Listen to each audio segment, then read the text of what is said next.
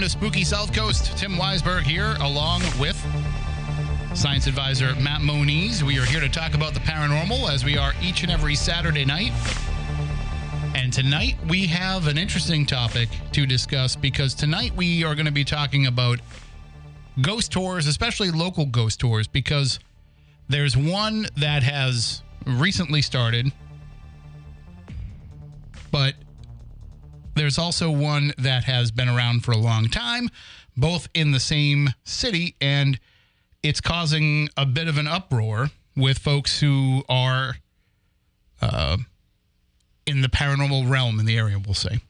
And first of all, welcome into the program. I, I hope that you have had a good couple of weeks. We were off last week because Yeah. it was far too cold to come outside.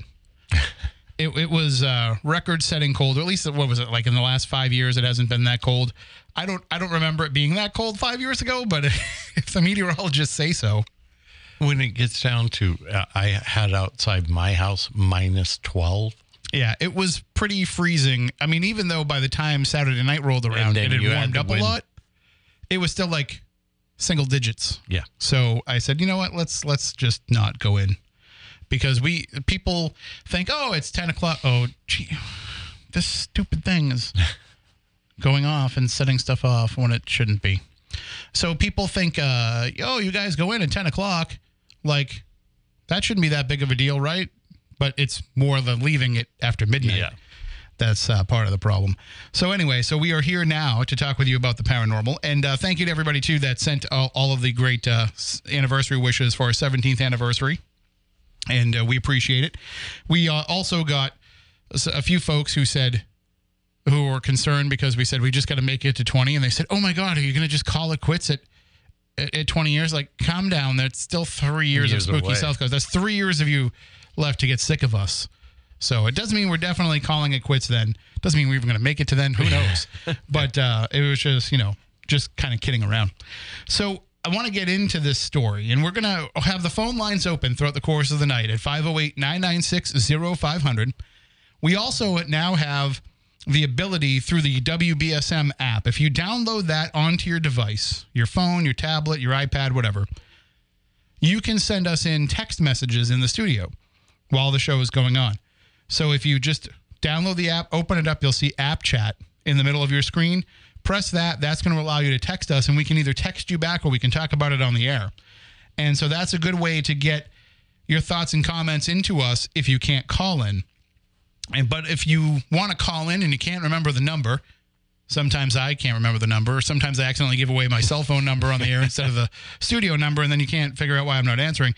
You can also call us directly through the app as well. So when you open up that app, you'll see one of the buttons in the middle will also say call us.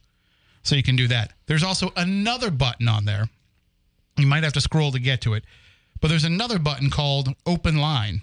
And what that is, is that allows you to send us uh, recorded audio. You can even send us recorded video, whatever it is that you want to do. You can open that up and send that to us, and we can play it on the air.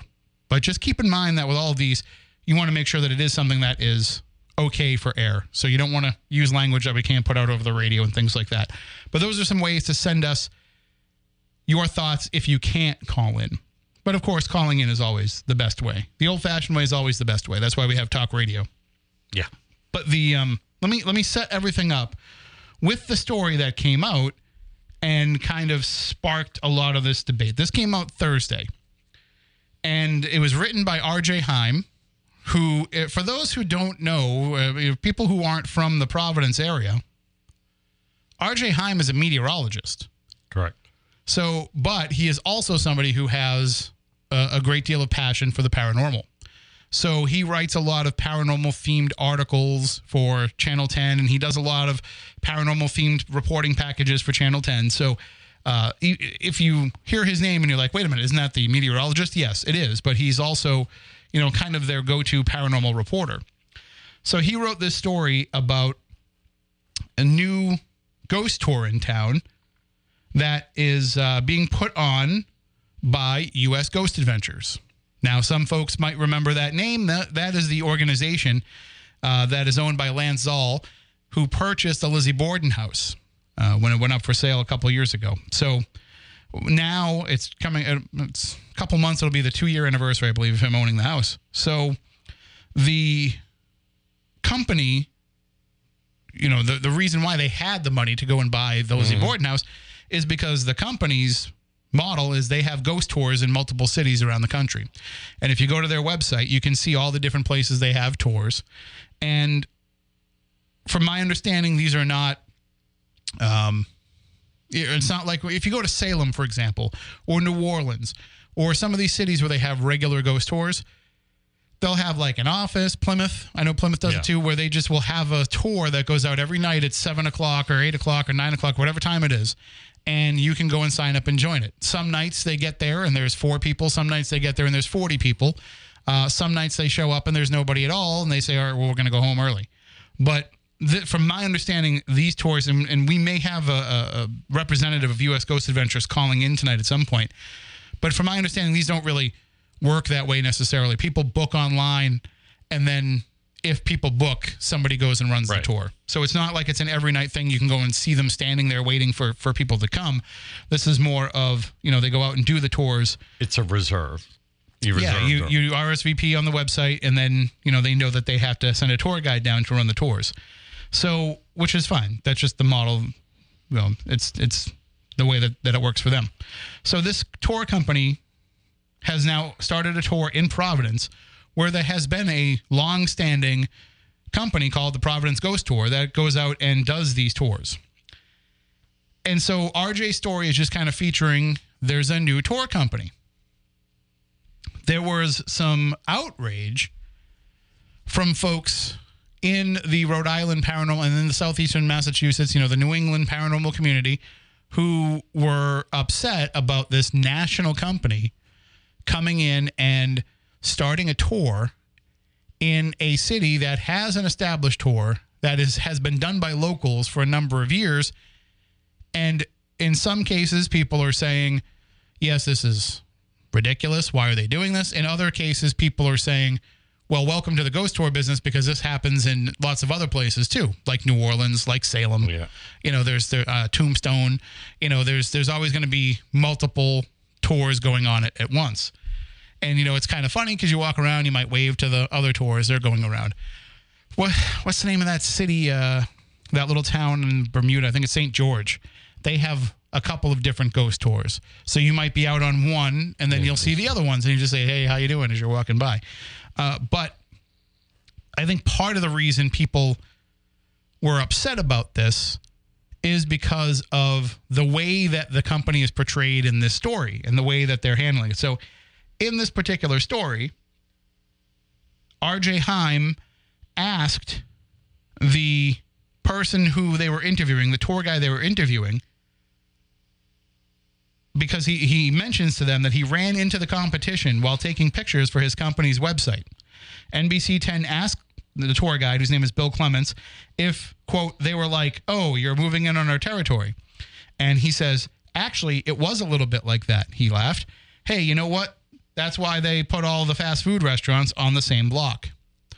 Okay, except uh, some people got unnerved by that. Some people thought that that was a little bit flippant for you know the new kids on the block to come in and and have that attitude which you know i can go either way on it. It- you're kind of just reading a little bit more too much into that because you're upset about them coming in except courtney the owner of the providence ghost tour the established one that's been there uh, has come out and said that she talked to her tour guides and that never happened so Okay. that they had no interaction with this person.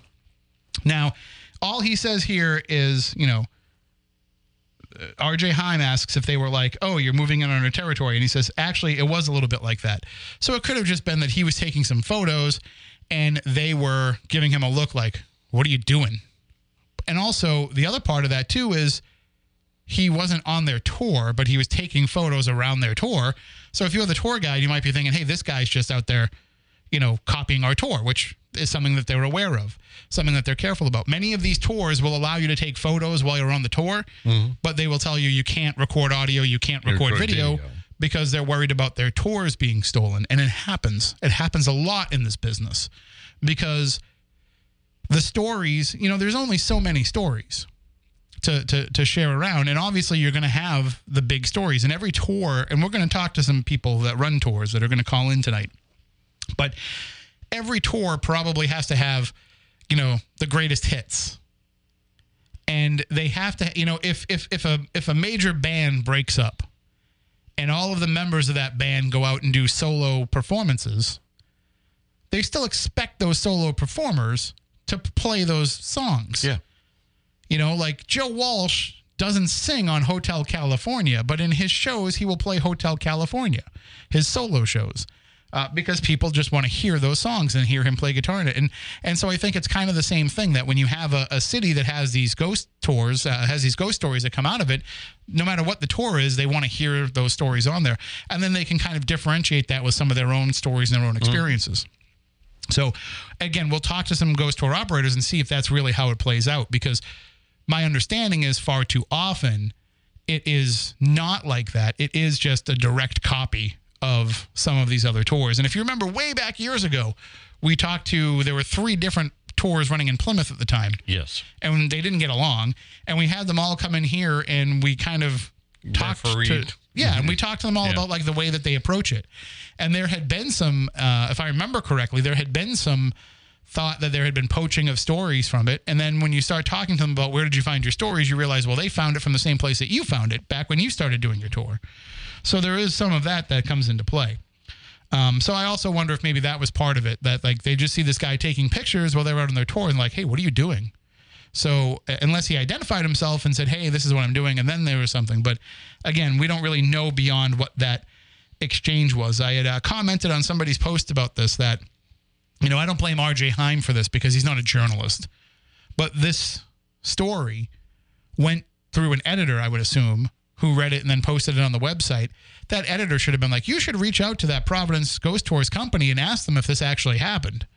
Because this this seems like it's a little bit, um, Well, you know, wouldn't that, incendiary. wouldn't that be libel?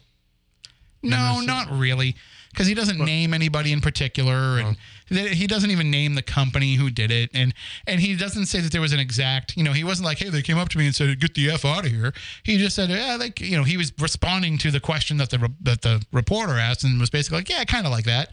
So I don't think there was any kind of direct accusation, but I can say that the Providence Ghost Tours company is taking this very personally and very seriously.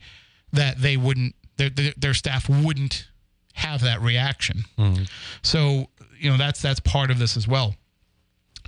Another part of it though is some of the information has come into question. What do you mean? Some of it has come. Uh, First of all, so again, I'm not trying to impugn necessarily this tour guide that was interviewed, this Bill Clements, because I don't know how much of it is what he was saying and how much of it is how RJ Heim wrote it up. okay. But here is a here's a here's a quote that comes. So he they share an anecdote at the beginning of the story, and RJ writes, "That's just one of the many anecdotes on Earth in the U.S. Ghost Adventures Providence experience. One of 12 new locations added to their roster of 50. That's a red flag for a lot of people." From California, Wisconsin, Florida, points in between, and now Rhode Island, catering to curious tourists. In my research, I found a bunch of folks doing this sort of thing, said U.S. Ghost Adventures Providence tour guide Bill Clements. What, what do you mean by that quote? Well, in my research, I found a bunch of folks doing this sort of thing. So, in your research, you found a bunch of people doing ghost tours? Like, it's pretty common knowledge. Yeah. So I don't I don't get what that was necessarily, but okay. Um, and then some of the stories uh, that they some of the information that they list on their website is a little bit questionable in terms of the history of Providence. So well, the history of Providence is easily found in books. Well, one of the lines that that that kind of caught my attention is dive into this disturbingly sinister sinister side of blah, blah, blah. Yeah, that. dive into this disturbingly sinister side of Providence's history and find out why former residents such as Edgar Allan Poe, Bram Stoker, and H.P. Lovecraft craft found inspiration for their grisly tales in the city's tormented streets. Um, um, well, two out of three. And really one and a half out of three. Yeah. So Edgar Allan Poe didn't live in the city. He was courting somebody toward the end of his life, uh, and he would visit her at the Athenaeum. And so I think I'm saying that right, right? Yeah. So, and he would visit her there, but he wasn't living in Providence. Uh, H.P. Lovecraft, we know, did. Yep. Uh, but Bram Stoker, as far as I can tell, No. never visited Providence. So he, he didn't, not only did he not live there, he never went there. Right. He's associated with Rhode Island, not Providence, because in his in his His papers after yeah. you know they, they found uh, that he had a uh, newspaper article. Yeah. I don't even think it was a Providence Journal. I think it was a just because the story made national headlines. I think it was a local you know English paper, whether it be you know whatever it might have been out of London at the time, had the article about the Mercy Brown case. And so that was tucked into his writings and all that. And I actually talked with uh, Dacre Stoker, who is a descendant of Bram Stoker, and uh, well, you know, part of the same family. And and he talked with me about that. So this was just something that Stoker used as research in trying to find out more About modern that. vampire type Yeah. stories. So it was not, you know, that he lived in Providence. So I don't know, like it, it I don't know that I would necessarily want to sign up for a tour if the information on the tour website is already incorrect. You know, some people got a little bit picky about it in some of the comments that I saw. You know, they they talk about um, the Rhode Island School of Art and Design, and it's just the Rhode Island School of Design. So some people are like, RISD. yeah, some But, people are like, ah, they added an extra word. Like, ah, don't really worry about that. Like that, that can that can just happen.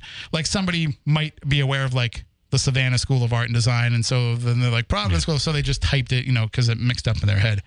But you know, there's some some of the things here are a little questionable.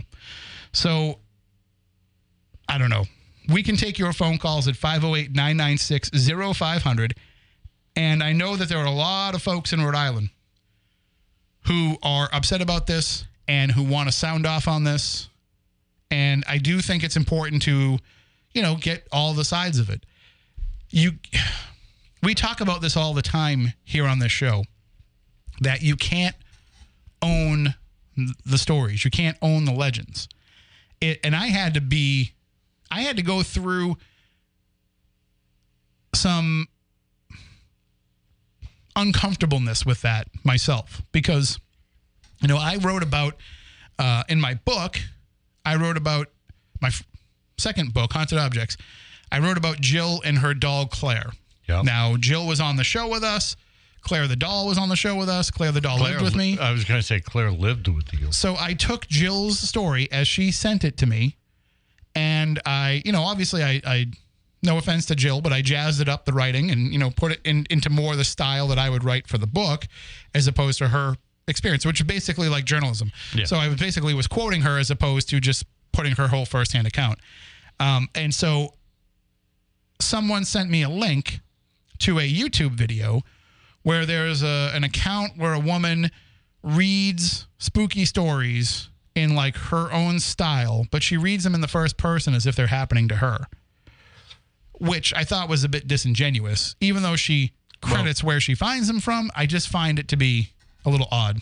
Well, there's a popular YouTuber guy on Ghost Stories, um, MrBallen, who does, you know, There's read- there's a lot of them now. It's Yeah. it's it's become because people tune into but, them but and they, they, play say specifically, I'm reading this as, and they as and, this and this person did that the per- Okay. person gave credit to it but it's just you know when you get lost in a 25 35 minute presentation and that was just the beginning you know it kind of can get confusing but i was like this is my book almost word for word like this person plagiarized my book and then i found out it's because jill took the story put it on reddit um, and so it was you know that this person found it on reddit and was making that whole thing. So i had to kind of get into the mindset then that that's going to happen that these stories are going to take on a life of their own. So i might i might have an experience. And i've written about my own personal experiences plenty of times because i'll write, write about them for wbsm.com or whatever and the stories go out there. And then those stories are going to make it on to other places as people reporting this as something that happened in those locations and then next thing you know somebody's going to go out and make a tiktok video saying uh, one person said that when they went into this place, this happened to them. And I'm that person. Yeah. And it's my f- own doing by putting those stories out there into the public sphere because I want people to know about them. But then, you know, I've, I've and I'm not saying this was any ego. I'm just saying like it, it happens to anybody that has an experience that gets covered. Yeah, Like like people who go on all these TV shows. Well, look at my uh, thing from Waverly, or the thing that we got in uh, Lizzie Borden's. I've had some of my UFO things. I've, hey, did you see this story? It's like, well, yeah, that is my story. Well, it made it here, and so I was like, okay, just because you're right. Once you put it out there, the universe or the And that's why you're telling it. yeah, for that purpose. But there is a little bit of that personal feeling that you know you you, you got to get used to kind of cutting the cord to it. And, and and maybe it's worse for me because as somebody who is a writer, you know, I'm very conscious of when I got when I get ripped. I got ripped off the other day, very egregiously. Like it just happens all the time. And so I get very, you know, my, my haunches get up about it. And I think that when it comes to some of these experiences, you're just going to kind of let them go. And then you have to understand that those are going to get picked up by other people that are going to be talking about that.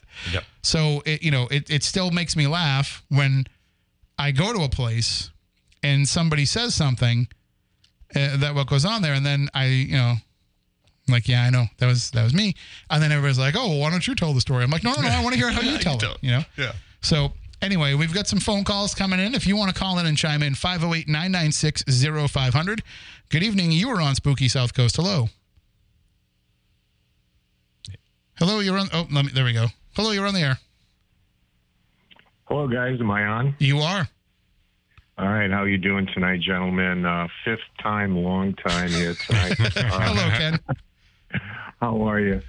Um, I thought maybe I would bat lead off tonight because I had a lot to say about this. But, you know, in sum total, I mean, the story itself that appeared on uh, JER10.com, it seemed to be designed to stir a pot a little bit. And we understand that interviews can sometimes go sideways and you're misquoted. Um, but I think it's safe to assume that they were contacted by this group as a, a promotion of, of what they're doing. And I want to preface what I'm going to say by saying I think we all understand free enterprise. We all understand capitalism. We all understand competition because competition can go one of two ways. It can make you better or it can prove disastrous. So the tenor and tone of competition, again, there's no problem with free enterprise, but when you look at this, the ultimate goal of free enterprise sometimes is ultimately to be the last person standing. In other words, I want your customers too. Um, and if you go away, I have it all. So the problem with these tours sometimes, and I had a lot of responses to my post from people really all over the country. I was surprised. This is obviously something that, um, and I hope you get a lot of tour guides calling because they can speak to this a lot better than I can. But oftentimes there are a lot of shortcuts taken. And in the tour game, regardless, if it's history, ghosts, true crime, bird watching, whatever it is, you know, facts and research do matter. And the people like those, Courtney, who runs Providence Ghost Tour, and others I know, I mean, they're really invested and they're historians or scholars. And, you know, when you start a small business, you take on insurance, licensing, payrolls, taxes, crowd control, safety. All of those things fall under that umbrella of your responsibility. And a lot of times, you know, and let's forget about the ghost business. Let's talk about anything mom and pop coffee shops, mm-hmm. donut shops, mm-hmm. bakery, anything. Um, if you have even moderate success, you know, soon a bigger company wants in. So you got to ask yourself ultimately, are they as proficient? And in terms of these people, that question remains to be answered because, you know, the Shunned House had nothing to do with werewolves, and you guys covered it um, already excellently, making the point, you know, Poe is not from Providence. So those are already kind of red flags. But the point I was trying to make is, you know, don't fall for the sizzle, false stories, sensationalism, salacious details. And I would rather put my support behind people who are invested emotionally as well as financially. And, you know, that's that's just the way I feel about things like this. There's Yeah. room for everybody, but you know, um, when you know people personally, how invested they are in all of this and the work that they've done. Um, you know, I kind of like to stick with those folks because I know what it's like to build it from the ground up. And that's the thing is, you know, anybody can go in. uh, Like, I could go to Salem right now and write a ghost tour, like just based on stories that I've heard for years about it. But when it comes to something like a Providence ghost tour, a lot of those stories were unearthed by the original people that did it. They were the ones that got those, that dug those stories out of the archives and put it on the map. It was things that were not well known. Right. And, you know, I'm not trying to project this on this particular company, but I think we all know how it is that a lot of times what they will do is uh, subcontract tour guides from the local community, so cut down on the travel and expenses. And a lot of times they're reading off a script.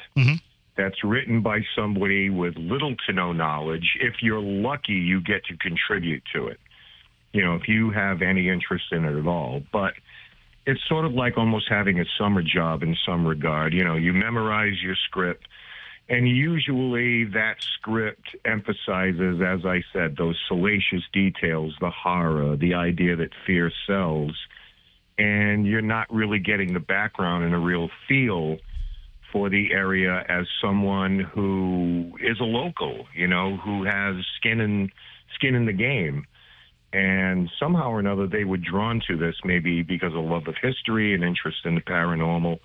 So they start these little businesses and i get an education uh, over the last couple of days from people like really all over the country telling me horror stories about the same things that happen from big cities to small towns where they were essentially put out of business um, by companies who cut prices and just generally take those shortcuts I alluded to before. But um, you know, I guess it's uh, you know, let the buyer beware. But I think you have to be mindful of um, exactly what it is you're putting your money behind and whether you're getting information. If you just want to be spooked and scared, okay, I, I, I guess if that's your thing, then that's fine. But those things tend to draw a different type of crowd. You know, people who aren't really interested, but people out maybe, you know, partying a little bit and, you know, they they want the thrills and chills and um, you know, it's just a different dynamic there sometimes. Yeah, absolutely. Well, thank you for the call, Ken, and uh, and certainly uh, thank you for you know t- having leading this discussion and uh, and and getting so many uh, great comments from folks all around chiming in on this. Yeah, I w- and I hope that uh, if they're listening, that uh, you know, I hope everybody does weigh in from both sides of this argument, um, because maybe there can be something a little more conciliatory and understanding about it. So, uh, thanks for taking my call, guys. All right, have a great night. Well, I'll see you next week. You bet. All right. Uh, the uh, we'll be at the the Conjuring House next week. So one thing I do want to address uh, to to one of Ken's comments before we go to the next call is uh, the idea that you know did they reach out and did they contact Channel 10 for the story or did Channel 10 contact them? I'm not sure either way. Knowing R.J. Heim and his interest in these topics, I'm sure he's always on the lookout for things that he can cover uh, in that regard. Maybe he went and took the tour, or you know that kind of uh, you know whatever it might have been that kind of set up his idea to do that. Uh, I know that if there was an email or any kind of press release that went out, we didn't get it here because that would have been you know obviously would have been brought to my attention. Whether it came into so basically, I get all the emails that come to our news department. I get all the emails that come to our digital side of things, and even if I didn't get it, everybody in the building Yeah. knows that that's kind of my thing. So they would they would send it to me. Uh, in fact, one of my one of my coworkers sent me the link to the WJR story when it went up and said, you know, I, I saw this and thought of you. So I don't think that there was anything there. Oh, we had a caller that dropped off. If you want to call back, 508 996 0500. I'm sorry, I was just trying to address that, uh, but they were patiently on hold for a little while. Hopefully they'll call back in. But the idea of it being, you know, that they reached out, maybe, but it could have gone the other way. Um, it's certainly if it was a paid thing. Yeah. If it was pay for play, then Channel 10 would have no- noted that. You know, they would have said like this this article is a paid advertisement or something like that. So I do think that it was more of a matter of Yeah. I, no matter what it is, there was that decision to to want to cover that uh, because two things. One, I mean, if you're looking at it from a news perspective, it, it's newsworthy. If you already have, you know, a, somebody who's not tied into the world of the paranormal, if you were to tell them, hey, we have a ghost tour company that's been around for a long time and another one is opening up, you'd say, wow, that's really, really cool that like Providence is important enough that there's two ghost tours now. Uh, the other part of it too is anybody who is an editor for these sites knows that any kind of paranormal content does big numbers. yes. So you want to get eyeballs on your product. You want to put out a story like that that you know people are going to click on. Uh, so I think that that's part of it too. Is you know you would say to your writers, and I say to my writers here, like, hey, every time I write something about the paranormal, it does really well. So when you're out there looking for stories, don't be afraid to look into that for some stories to cover because I can't write every single one of them, and I don't really want to write every single one of them. You know, sometimes I don't want to write it because Well, it's good to have a different viewpoint. Somebody writing it may write it different than you, seeing it from a different angle. and I've written it a hundred times already. You know, like so if there's a UFO story that happens, and we get a lot of them, you know, we get a lot of people telling us that there were UFOs, Especially the past couple of days. and, and if it's something that I think is worth or different or uh, you know more than just a light in the sky, I'll write it. But if it's something that's just kind of generic, I'll let somebody else write it because to them, they're not jaded by it like I am. Or I shouldn't say jaded, but they don't find a light in the sky to be mundane. Like we, we're like, okay, so it was a light. What else happened? You know, they just the light to them is enough. So I I like to have that perspective. Um, somebody brought up a point to me earlier that I think is worth a discussion to some degree too is we look at the numbers, you know, we get those Gallup polls every couple of years that say that interest in the paranormal has increased or what I like to say is people admitting that they have an interest in the paranormal has increased because people have had the interest, they just have been reluctant to tell a pollster that they do. Yeah. So I think that when you look at the way those numbers have gone up in recent years, uh, you look at there being people who have an actual belief. They're not just entertained by it, they actually believe that there is something to it. And you don't have to believe that that something to it is definitely dead people from the other side, aliens from outer space, mysterious creatures that actually exist. You don't have to believe that it's any of that to still think that the experiences that people have are real. And so this question, if you asked me this question 10 years ago, the, the, the answer might have been a little bit different. But the question was, do you think people care when they go on a ghost tour about whether or not the stories are true? Most probably not. I think now they might. I think now, you know, they're doing people who are going on ghost tours a lot of the times are doing it because they want those true stories. They don't just want something creepy that's going to freak them out and scare them. Um, there's still, I'm sure, a great amount of people that are like that, but I think I think people are savvy enough with this now that they want the true ghost stories. And you know, I know folks who go on these tours, and I'm I'm going to use the term, you know, regular folks, normal folks, non-paranormal folks, who go on these tours, and even they get annoyed sometimes with some tour companies who go a little bit over the top. Like so, the first time, let me tell you, the first time I took because I've taken the Bermuda Ghost Tour twice now. And the first time that I went, we st- we're standing outside. The, you meet at a bookstore. That's where their office is. You meet at a bookstore, and the village, the, the St. George is like a small village. You can walk around the whole place. Uh, it's really cool. I love it out there. But you can you can do the whole big loop in just like an hour or two and get all the stories, and it's really good. So you meet outside in this spot and then the person comes out and she's in like a top hat and she's got the makeup on and you know she's in the tattered clothes Yeah. and i'm like oh here we go and we start off on the tour and it's like she's portraying one of the ghosts and i'm just like kind of rolling my eyes at first being like oh this is, like i just wanted somebody to tell me the stories i didn't want to go through this like in new orleans when we did it it was they came and they told you the stories there was no theatrics involved with it uh, and just in their storytelling style And then, so I was like, this is going to be so cheesy. And by the time we got to the second stop, I didn't feel that way anymore. Like it worked. And it, you know, what, what seemed a little bit weird at first um, actually was very engaging as we went along. And then the second time we took it, it's funny because that Same Uh, that- same person. same person, yep. That cruise that we took that time, that was something that that Stephanie and Porter and I were all doing.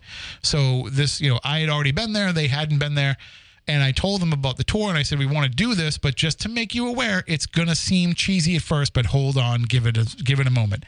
And you know how Stephanie is, like the tour started and she's kind of looking at me with I'm like, "No, no, no, don't worry about it. It it works." And it does, and the tour guide who runs that tours is a who runs those tours is amazing. And but you you know you can kind of see where some people would get turned off by that format i think that if you have multiple tours in an area and one is kind of giving you the straight history one is giving you kind of the performance if you look at the way jeff campbell runs the plymouth night tours uh, he does it differently. He tells you the stories, but then he also has you investigate along the, the course of the tour so that, you know, you have a chance to maybe have your own experience. And so I think having different approaches, and then when you go to a city, you say, well, I think I'm going to take this tour because I'm interested in that aspect of it. And then when I come back next time, I'll take the other tour.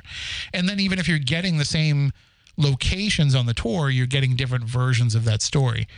Unfortunately, what I'm hearing from a lot of people is I went to the city, I took a tour after I'd taken a tour the last time. It was a different company, but it was the exact same tour. And I think it's because, you know, it might change up the order of where they go, but it's still the same stories. And it's told the same way, like they're reading from the same script. And I think that's where the the the concern comes from a lot of people because, well, where did you get that original script? Did it come from you just happened to find the same website that they found the same story at? Same books or what have you. Yeah. Or did you go on their tour and record everything that they did? That's where people get concerned about it. I can tell you that when I was doing the stage show with Jeff and Andy and Frank and uh, Carl, and we were telling these stories, you know, I'm looking for the stories online that are different that I haven't told before that I don't know. And you know, so like a story, uh, the story of Liza Tower Hill, the um, witch in in uh, Barnstable, I found that from a story from Peter Muise, uh, who does a great job of chronicling all the legends of New England. So, as I'm writing that story, I'm very aware in the way I'm going to present it. I'm very of the uh, very aware of the way Peter wrote his version of the story. Um, obviously, we're going to have the same information because we're getting the facts from the same places, but I was trying not to seem like I was just copying Peter. And Peter does a great job of just presenting you the story. You know, there's there's no theatrics in what he does. He's very matter of fact about it, and that's one of the things that I love about him. So I can try to put in a little bit of flair and have a little bit of fun with it. So, you know, where he says, you know, Dr. Bourne came home, was coming back after a night of drinking. Yeah. You know, I can say, you know, here's a drunken Dr. Bourne riding his horse and stumbling and saying, oh, and I can add in a little bit of that stuff to make it different. And I think that some of these tours, that can work. Uh, When I'm going and taking one of these tours, I probably wouldn't want to go on the, the tour that's run by a bunch of actors. I'd probably want to go on the tours that's run by a bunch of historians. And and that's just me and the way that I prefer prefer to obtain the information. So, we are going to take a break in a few moments for the news. Uh, when we come back on the other side, you can hit us up 508 996 0500 if you want to call in. You can also send us an app chat message on the WBSM app. You can talk about it on Twitter using the hashtag SpookyLive.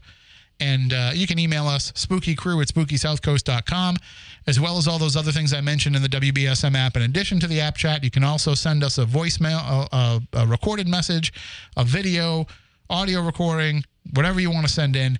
It all works. And uh, we can get it all here in the studio.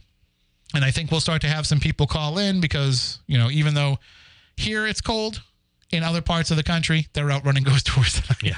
so they'll call us maybe after some of their tours are over.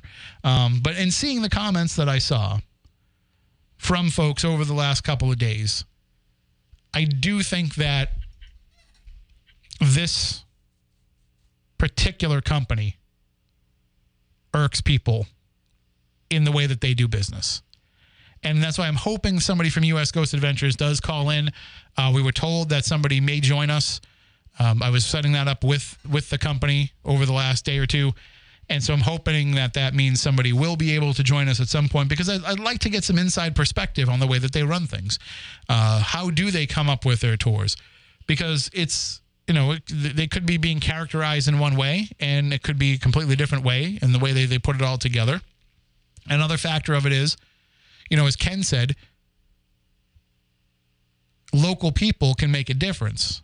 And it seems like this company contracts local people. So this isn't a company, even though they're nationwide, you know, they're not bringing in tour guides from Arizona to come and run a Providence Ghost tour. They're local sourcing. They're, they're, they're, and I saw, I, I saw that they were trying to put together a Newport tour. There was a job listing for U.S. Ghost Adventures, um, looking to put together a Newport tour, and they wanted to hire somebody for, I believe it was two hundred and fifty dollars a month. Which, personally, if you offer me that job, I'm not taking it. Yeah. Like that's the amount of work you're going to put into it. That's just not enough money. Plus, how many months is it going to take you to put together a ghost tour? Like theoretically, it should take you And how many Less than a month. How many nights are you going to be doing it for 250? no, no. This was just to write the tour. This wasn't to host Oh. the tour. This is just to come up with the tour. Okay. So then they would find people that you're you're writing the script that the tour guides will use. Got it.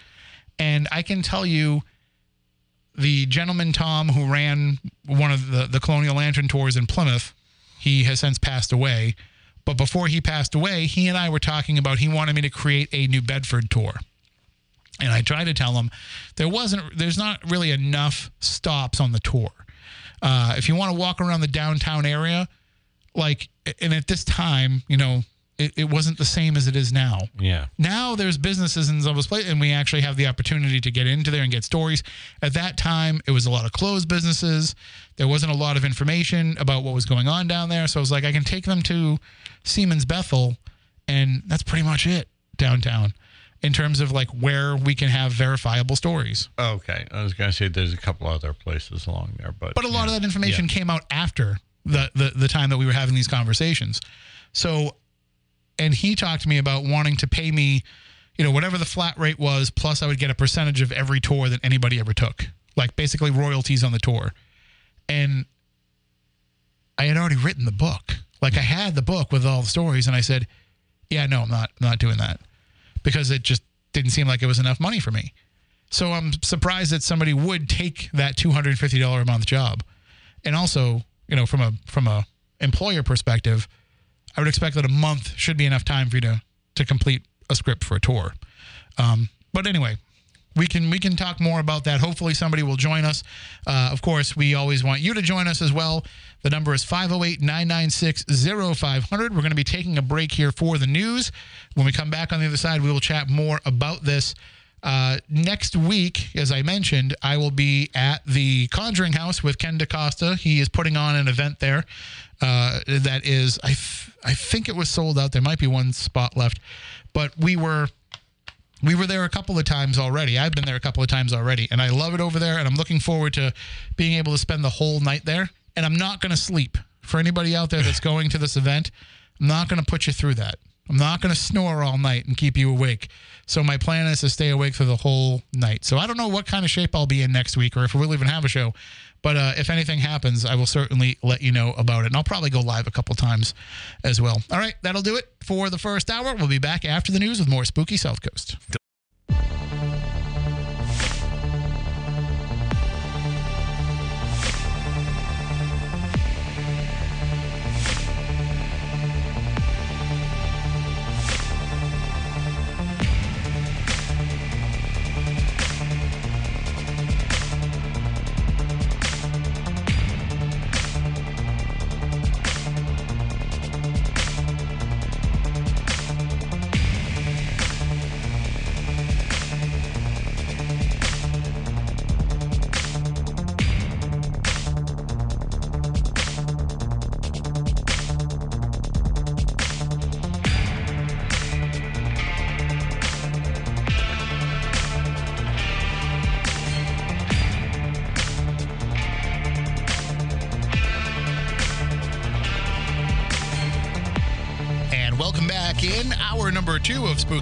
Coast.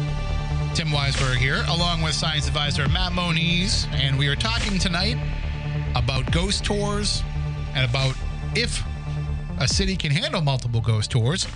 And uh, we're getting your thoughts on it too at 508 996 0500. You can also send us app chat messages via the WBSM app.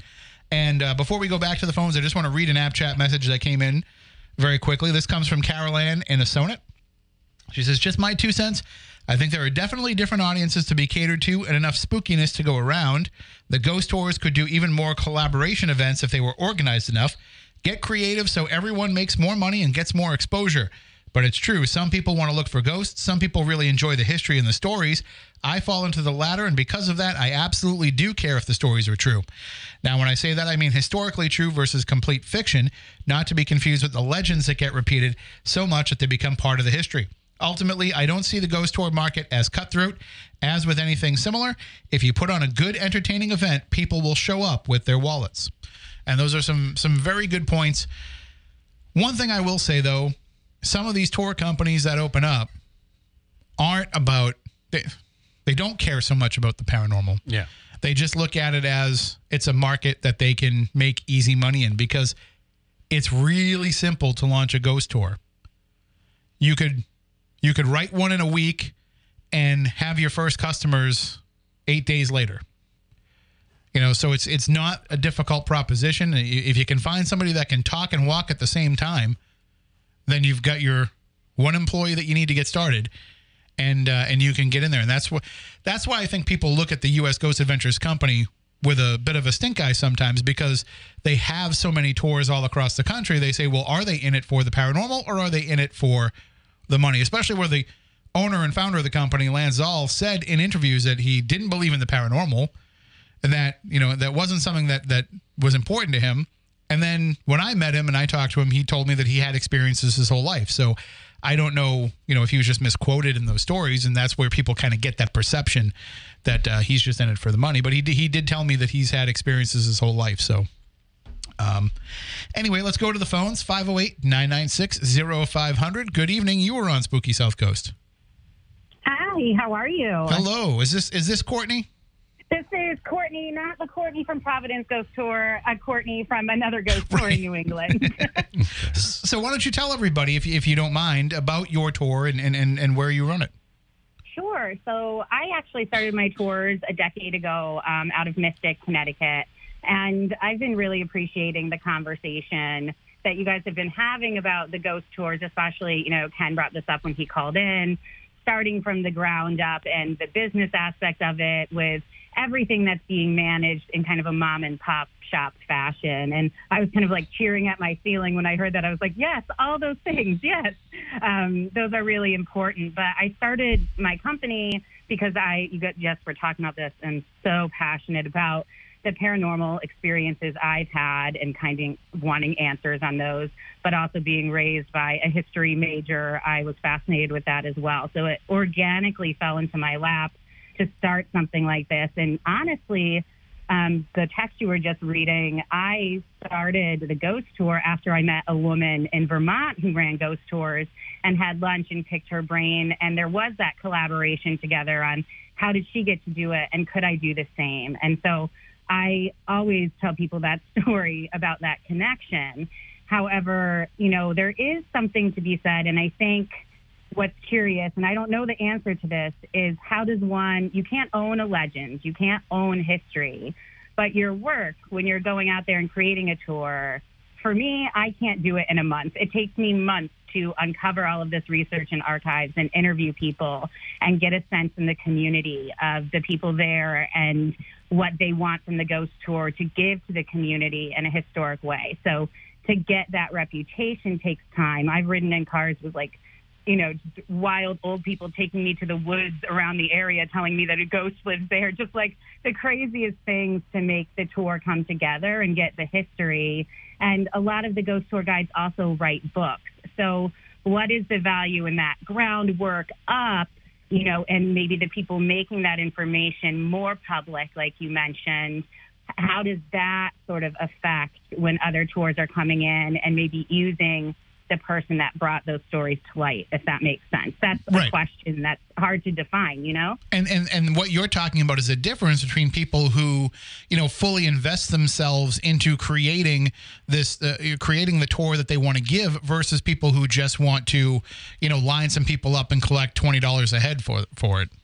Right, right. And there's both. And you know, I've I work in a few towns, you know, I so that's why I'm not opposed to competition and expansion and and ways of doing that. There's great ways where you, again you can collaborate, you can create different tour routes, everyone shares different versions of the story. I teach all my own guides tell the story in your own voice, you know, not in my voice.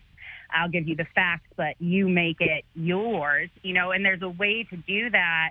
Um, but you know how to do that in a healthy manner is kind of you know one of the one of the questions, so that you're not stepping on each other's toes, and maybe someone who comes into town can get something different from each tour that they go on.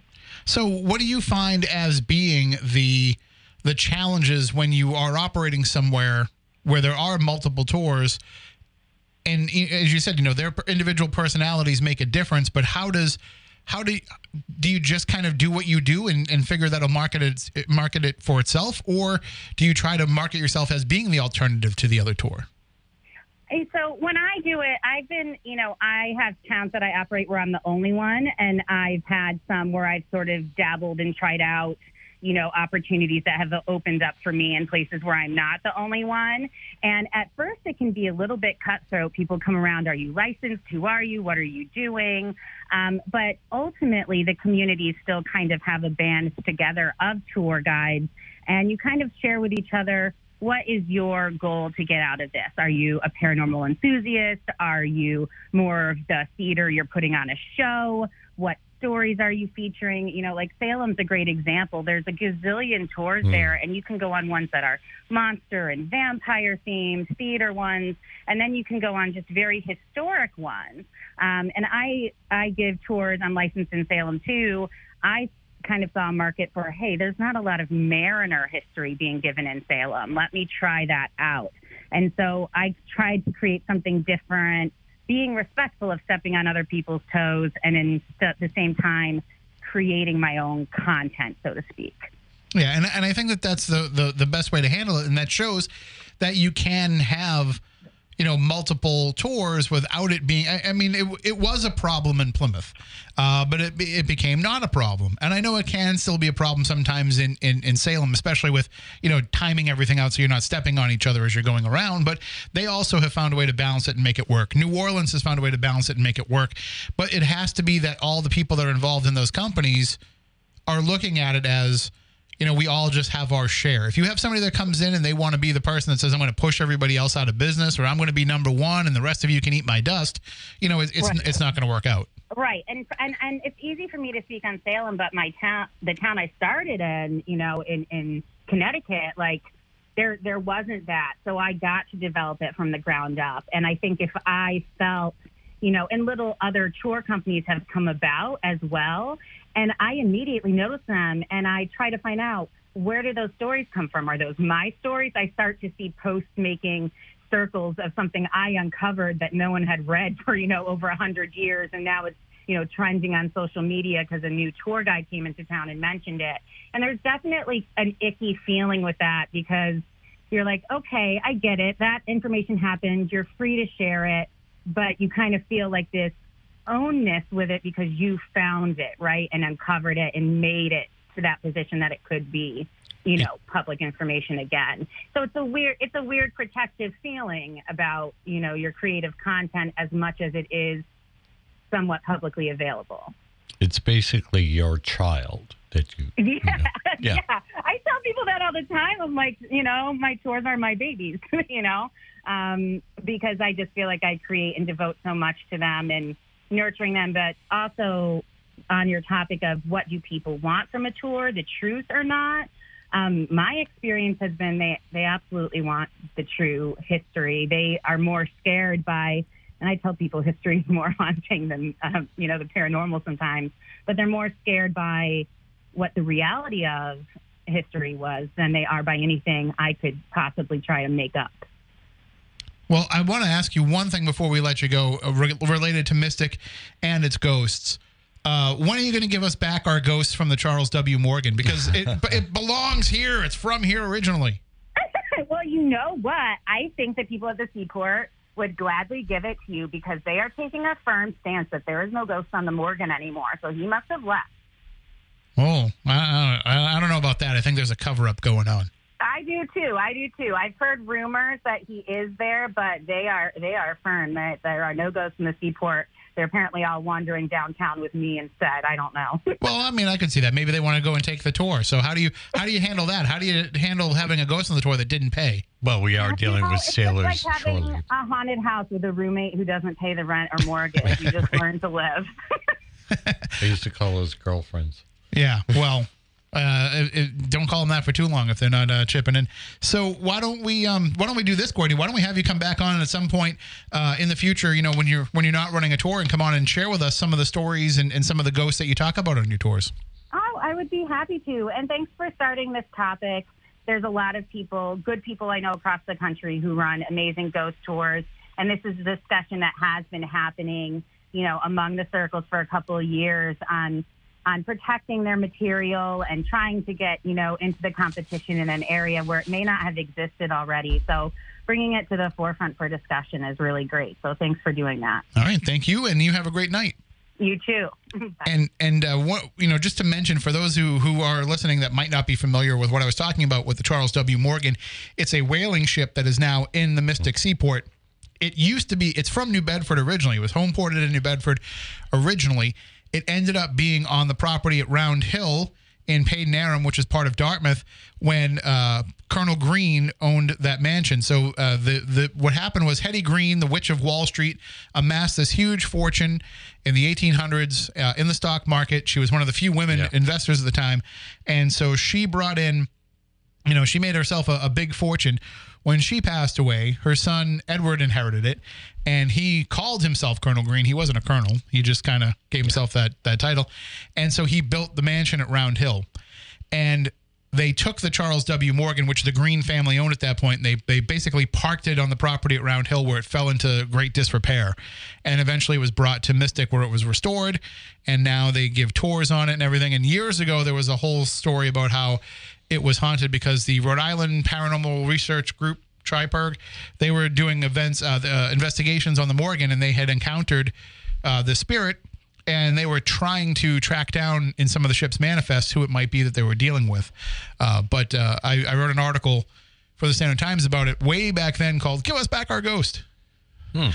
because it was, you know, originally New Bedford's. But Round Hill, of course, is uh, the mansion that's over there. They've they've had a lot of strange things that have happened there over the years. Having the original Van de Graaff generators that are at, at uh, the Boston Museum of Science, they were originally there. They were conducting electromagnetic experiments there. They had the radio tower there, Yep. and so it was constantly drawing in UFO activity, Yeah. and they still show up Yep. so they're still going to be showing up there. Uh, every um, no, no, Yeah. phone lines ringing. Beetlejuice.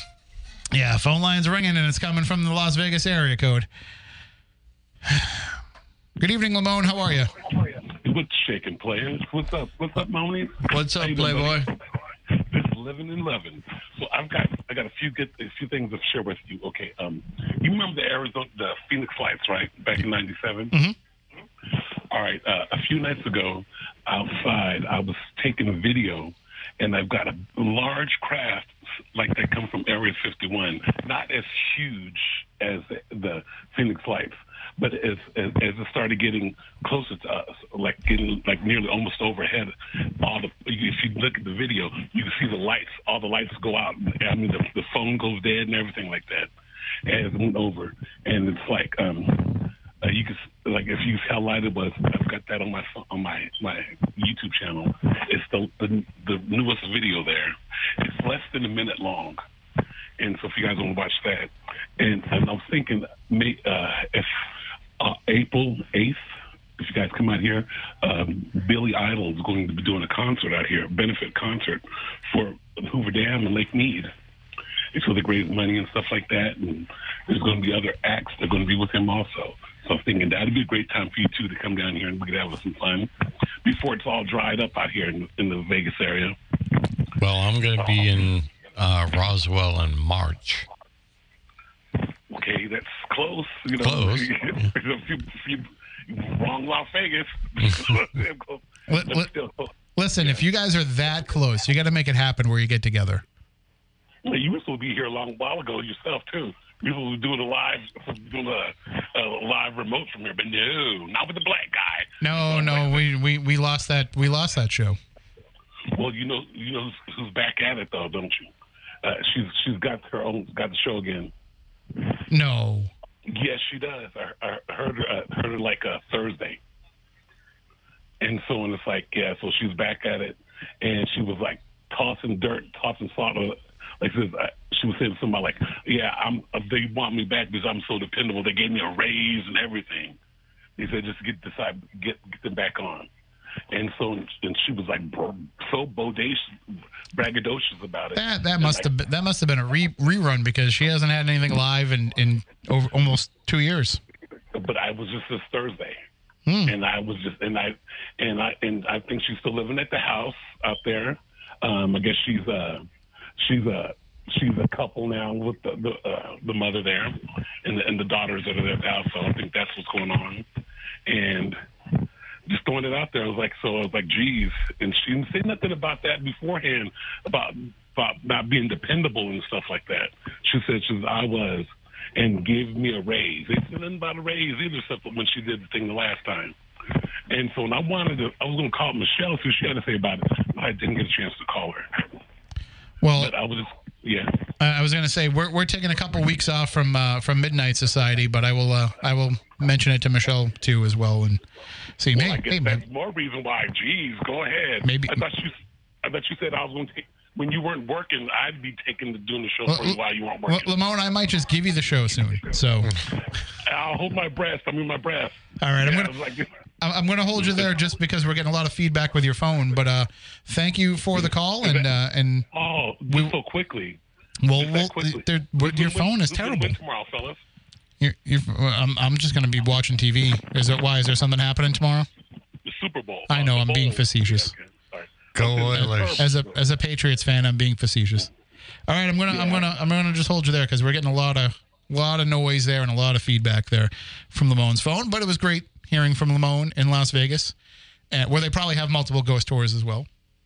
Yeah, I, And I know they have Zak's haunted museum as well. People people go out there just they make pilgrimages out there just to go to that. You know, Lamone always talks with us about movies, Moniz. I, I want to ask you before um, before we go on, just a quick question. When was the last time you went to the movie theater? movie theater. Last movie I saw in the theater was probably the last Jedi.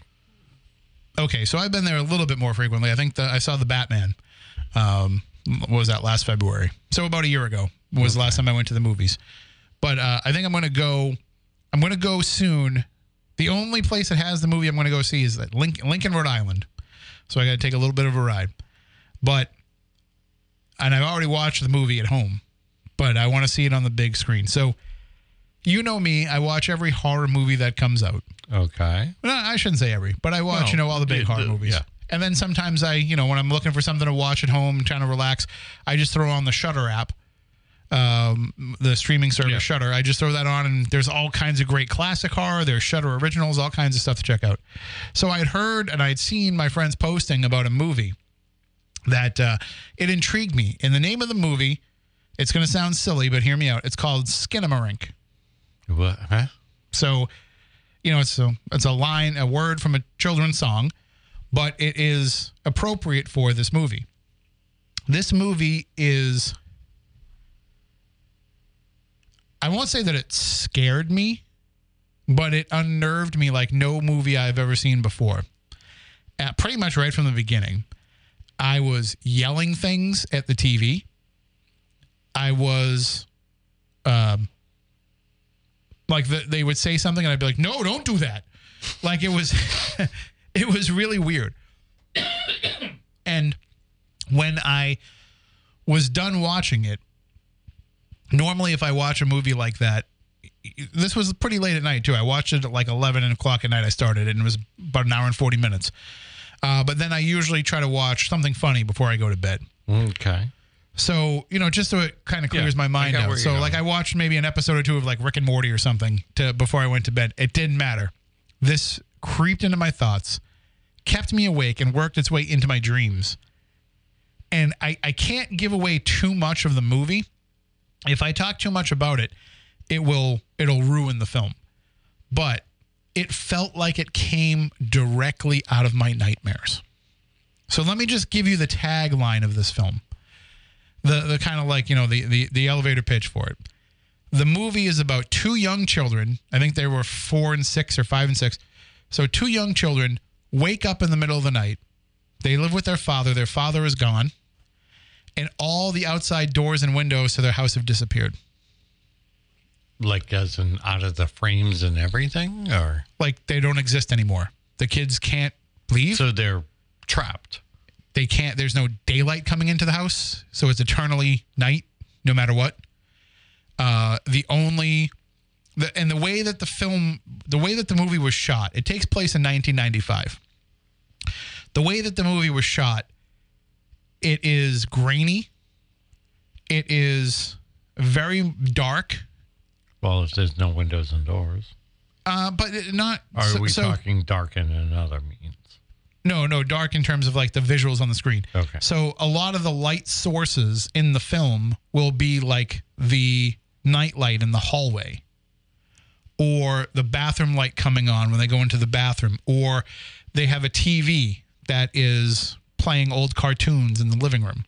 Like these are the light sources that and you know how that works. Anybody that has ever sat in the dark and watched television, especially when you were a kid, you would see the way that that light would throw shadows on the wall and you know you would get those things that might be there but might not be there and there's a lot of that in this film. So there's a lot of darkness that you're staring at that you're like what am i supposed to be seeing here right now? And it and it's brilliant because And then a light flicker, and you get uh, well, the, again, I don't want to ruin anything, but it's a it's a brilliant strategy to make the film. Like some people are like, oh, there's too many shots like that that go on forever, but it it keeps you so uneasy because you don't know is there something that I'm supposed to be seeing or is there nothing there, and so you are basically in the position of the, what these children are feeling in this moment, and also the way that it's shot. You never see really the the people in the movie head on. Like you like most of the time when they show the kids they show like their feet or like the side of them. Like you and, and and when you're when they're showing the room they don't show you the living room. They show you like a portion of the room in a really close up shot or they'll show you like for the kitchen the little bit of space that you can see between the two walls with the cabinets behind it. Like it's from a child's perspective of how big it is. And also it and this is kind of what unnerved me about it from the very beginning. I had no idea what the layout was of this house. And that made me so uneasy watching the film i didn't know what room was what how they connected like so i couldn't be like oh down that hallway is the bathroom and i don't know why it bothered me but it bothered me and i realized in the week since i've watched that film that I need that spatial awareness. right. That I look at I look at TV shows and movies and think about that spatial awareness without knowing that I'm thinking about it. So that's why like I recognize I like I have this un, uncanny ability when I'm watching a sitcom to say, "Oh, that's the same set that they use for this, just a little bit reworked." And I think it's because I have that mindset of of needing to have the spatial awareness of it. And so when you don't have it, it makes it really unsettling. So, uh, like I said, a lot of people didn't like the movie because it had a lot of those kind of shots. It's it's more about atmosphere and feeling than it is about plot. Okay. And so that's going to kind of either hit or miss with some people. Um, I think it's one of the most innovative films I've ever seen. I think it's certainly the creepiest film that I've ever seen. Um, and it's also made me rethink the way that I've watched some other films as well. Um, for example, I was you know talking to somebody about this, Jason Kent, who is our, our resident movie expert here at the station, and I was telling him how I thought that I knew the Freeling house from Poltergeist because I've watched the movie so many times that if you gave me a piece of paper and said draw the floor plan of the Freeling, Freeling house, that I thought that I would be able to do it. But after watching it in 4K and seeing so much more depth, mm-hmm. like it, it it's different than I thought that it was. And so I'm I'm really hoping to dive back into this movie Skinamarink again and really kind of watch it a couple of times. And um, I also want to go see it in the theater just to see what that theater experience is like for it. W- I- I- It might be a little bit difficult, and I'm glad that I watched it at home first because one thing that I will say about this film, if you're going to watch it, turn on closed captioning because the way the sound design is of the movie, and this is intentional, uh, because it's very much David Lynch in its in its sound design. There are things that you're supposed to hear that you can't hear. Now I watch everything with subtitles because I I can't hear what's on the TV anymore. They people whisper too much in shows, so I always keep the subtitles on. And so this is very beneficial because I wasn't hearing what was showing up on the screen as being said. And like you could even I would even recommend if you can watching the movie with headphones on Okay. because it, it really is that like they will bury it in the mix which is intentional when you when you get into the plot and you understand what's going on uh, you as somebody who is how can i put this pharmaceutically inclined Okay. when you watch certain things this is probably something that uh, that would heighten the experience Gotcha. But also if you even get the slightest bit of paranoia when you are pharmaceutically Watching- inclined, I probably would avoid it for the first time. I'd watch it once without it, and then maybe watch it a second time uh, with it and see see how you feel about it. But it is I can't recommend it enough. If you have seen it, uh, let me know what you think. Send me an email, tim at spookysouthcoast.com. If you hated it, if you loved it, if you were indifferent toward it, I don't I don't know anybody that's been indifferent toward it. People have had strong feelings one way or the other. It's called Skinamarink. You can watch it for you know included with your Shudder subscription if you have that. If you don't have it, you can get a free trial for I think it's a week or a month. Um, but I have it. It's like five dollars a month, and I watch it all the time. I actually think I have it in my cable. it, it it's it's worth if you don't have it already, it's worth doing. And if you have AMC Plus, which a lot of people do, um, because they would get it to like watch The Walking Dead early or whatever. So if you have AMC Plus, I think it's tied into that too. So um, I would recommend it. It's uh, it it's it's it, like I said, it, it unnerved me because it felt like my nightmares. Okay. I've had many nightmares where I wake up where uh, it, well, well, let me just give you kind of an overview of what the dream is that I have. I always have dreams where I'm in a place that is like my house, but it's, it's not. familiar, but it's not. It's no house I've ever lived yeah. in. Yeah. Sometimes in the dream, it's like it is a house that I've lived in, but it's not the way that it looked. Right. No, I get where you're going. There's people that have these dreams all the time. Right. And that's why I think that this works. So the director of the film and the writer, he what he used to do is he had a YouTube channel where he would have people send in their nightmares and he would make visual recreations of them and put them up on his YouTube channel. And he said that as he started collecting all those stories, he realized that there were a lot of themes running through it and uh, through the answers he was getting, the responses. And one of those themes was this idea of the house where things aren't right. And so that's where he extrapolated the story from. And so I had those dreams. And in those dreams, uh, more often than not, there's always the one part of the house that you don't go into. And that kind of, without that being said directly in this film, I got that sense. Like, don't go into the attic. Don't go into the basement. those kind of things. So there's actually one recurring dream, well, one recurring place that might show up in my dreams where it is the attic. Yeah. And it's it's it's like you go to the back of the actual attic and then there's another door where there's like a big like auditorium sized room. And actually in some of my dreams we have run paranormal events in those rooms. Um, but then you know things go south and you don't want to go back in there. Uh, other times uh, there's a large basement in the home that I'm living in, and there will be this area. You know how they have like those chicken wire cages in some basements where like you can use for storage or stuff, especially like if it's an apartment building, everybody Yeah, have like their own section. Right. There's like one of those in the middle. You don't open the the chicken wire gate. You know, like there's always that kind of sense in the house, and so those ideas, uh, which you know, as you were saying, is is kind of universal for a lot of people. Those senses will come to you as you are watching this film. So uh, it, it might not be for everybody if some of those experience some of those dreams that you have relate to trauma and some folks have looked at this film and said that it is an allegory for abuse. Okay. so if you are somebody who might get triggered by some of that, you know, keep that in, in the back of your mind, and because it is two young children who are going through this alone in this film, and so for some people that's you know some some people can't stand to see children put into a dangerous position like that, and to some people it might kind of bring up some of their own experiences um, that they might not want to be addressing. So check it out again. It's called Skinamarink if you want to check it out.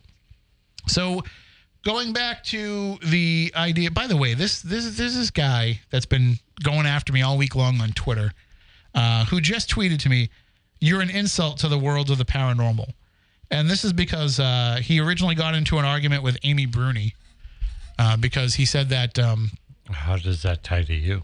because I chimed in. Oh. But he was basically saying that uh, they don't. He wanted to know originally why they don't investigate apartments on those TV shows. I think it was the same guy. I'd have to go back through the whole thread. Well, that would be because of logistics. Right, and and and because you can't, there's too much noise that you can't Right. Control because the people upstairs, downstairs, next to you, they're going to make noise even if the house that you're investigating is quiet. You don't you don't have cameras in there. Well, you also have, like I said, the legality of it. Then that's the bigger part. It's owned by somebody else, not the people that called you in. Right. So it, it's harder to get permission to do it. And also, And you would have, in an apartment building, you would also have to get permission from all the other people in the various apartments. well, no, not if they weren't going to be on camera, but you would not know what was going on in those apartments. So, like, if you think about it, All right. we yeah. we did we did a t- television show in an apartment building, and it was one of the worst experiences we've ever had. Oh, you're talking the uh, Albert DeSalvo? thing? Yeah, we were on the show, Yeah. Conversations with a The serial, killer. Yeah. and this apartment, which was actually, you know, related to Boston University, they were like, "Oh, this was the apartment building where one of the victims lived." Okay, but was it the apartment the victim lived? No, no, we, we can't get into the apartment. We're, we're not sure where the apartment is, but this this is the one we can get into. And so we're just in the building of where this this victim lived, and we're talking to Albert DeSalvo, who is not even proven to be the, the Boston Strangler. He's the person who was convicted, Correct. But he, it has never actually been proven that he was the Boston Strangler, uh, and there is doubt that that is the case. And we know we're trying to communicate with him. By the way, you know, a little pat on the back. First time anybody ever used a ghost box on a TV show, Mm-hmm. and this was not an ideal situation. It is like five o'clock in the afternoon Outside of Fenway Park. on the day of a game. Uh, all kinds of traffic in an, in an apartment building. There's all people that go to BU, so like it really was noise pollution. It was, and we're like we're trying to like make it dark in there so that we can film by putting like stuff over the windows. Like it just wasn't great. It wasn't a great experience.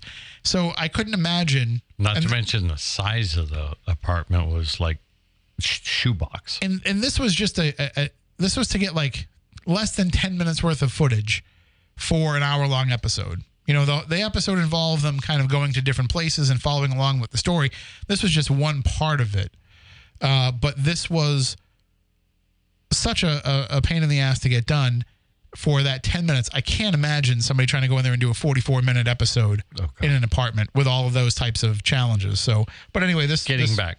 this person has just been going after me um, because you know I, I said well you know kind of who are you to come after people when you've had an account since november and you've just posted a bunch of shoddy evidence of orbs and things like that but you want to go after people on tv because you when you tweet them you think you're going to get followers out of it and so he you know went after me Hmm.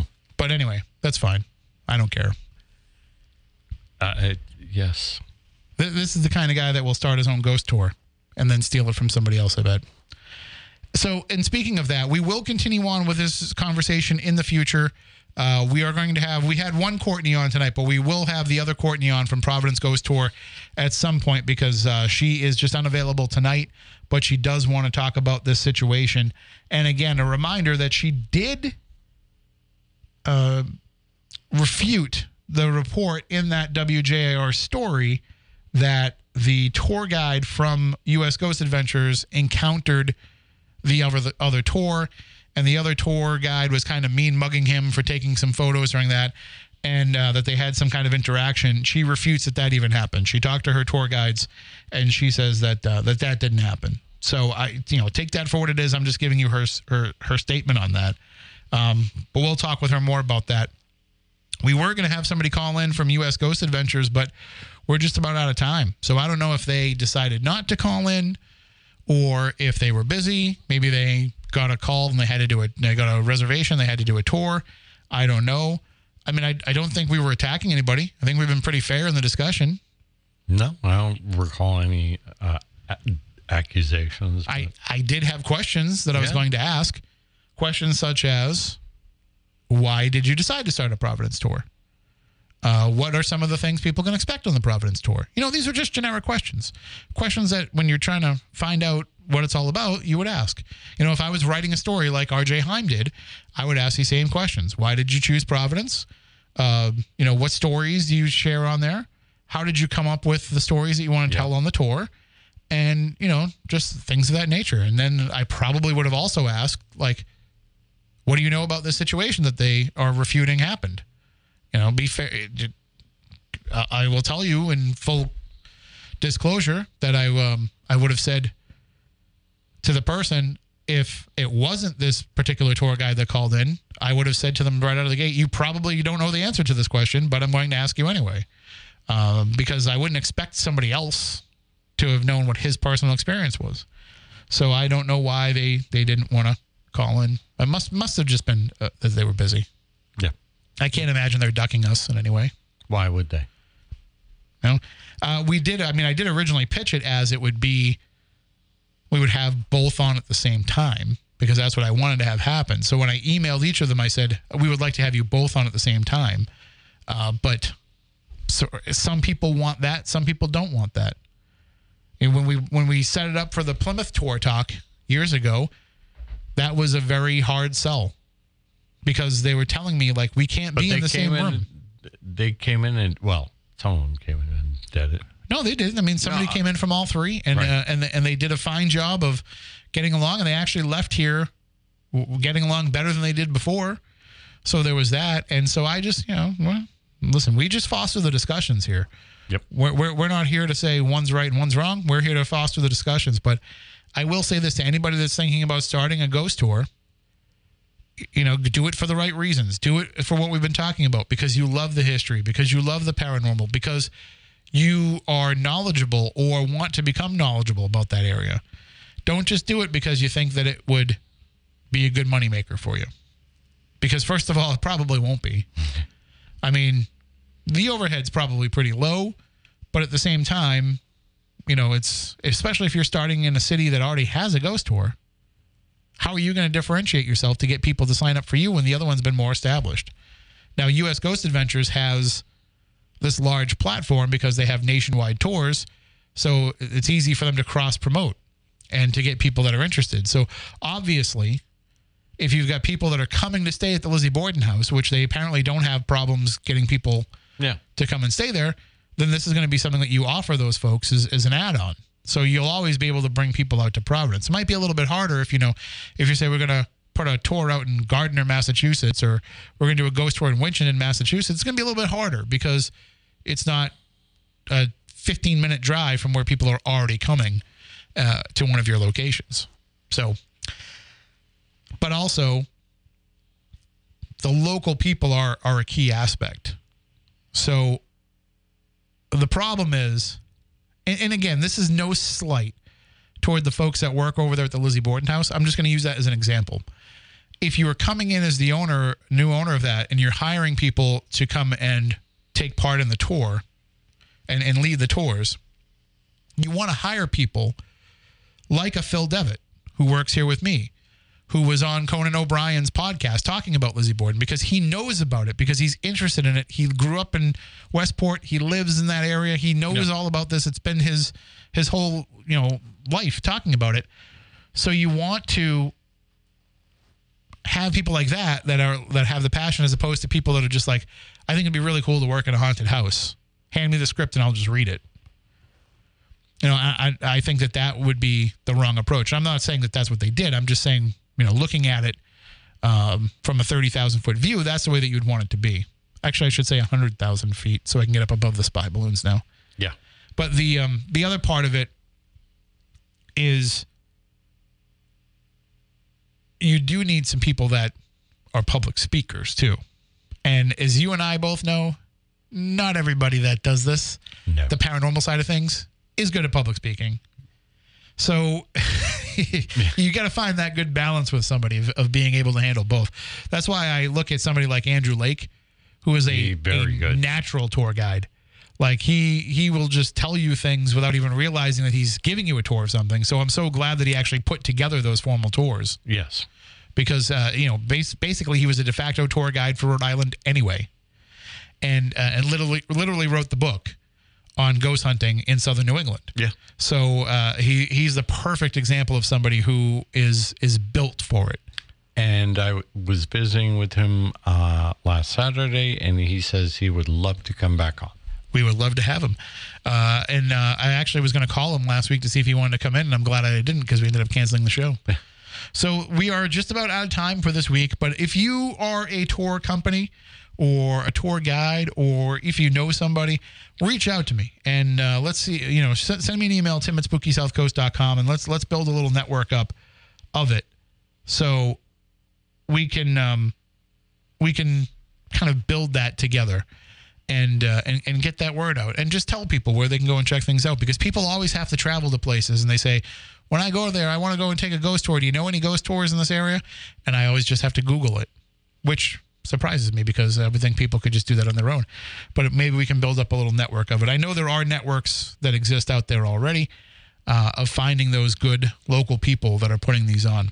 If you missed any portion of this show, you will be able to hear it all in podcast form. Our podcasts are uploaded through Anchor and they're released on Spotify, Apple Podcasts, uh, Amazon Music, Stitcher, everywhere that you can get podcasts from. You should be able to find Spooky South Coast. If you have any trouble finding it, or if you had a subscription to that podcast and it's not showing up, let me know because we did move things over uh, a few months ago. So we are trying to make sure that everybody can still find it and get the program. So if you have any problems, let me know. Every episode we've ever done, all 600 and something of them, they are all available for you to download and to check out. I hope that uh, you do go back through and listen to some of those older episodes. You can go back and listen to that one we did about the Plymouth tours because uh, it, it really was, you know, fascinating and it really did kind of change the way that they were able to get along. So that's what we like to do here, and we'll do it again next week. Until then, I hope that everybody out there has a great night, a great weekend. Stay spooktacular.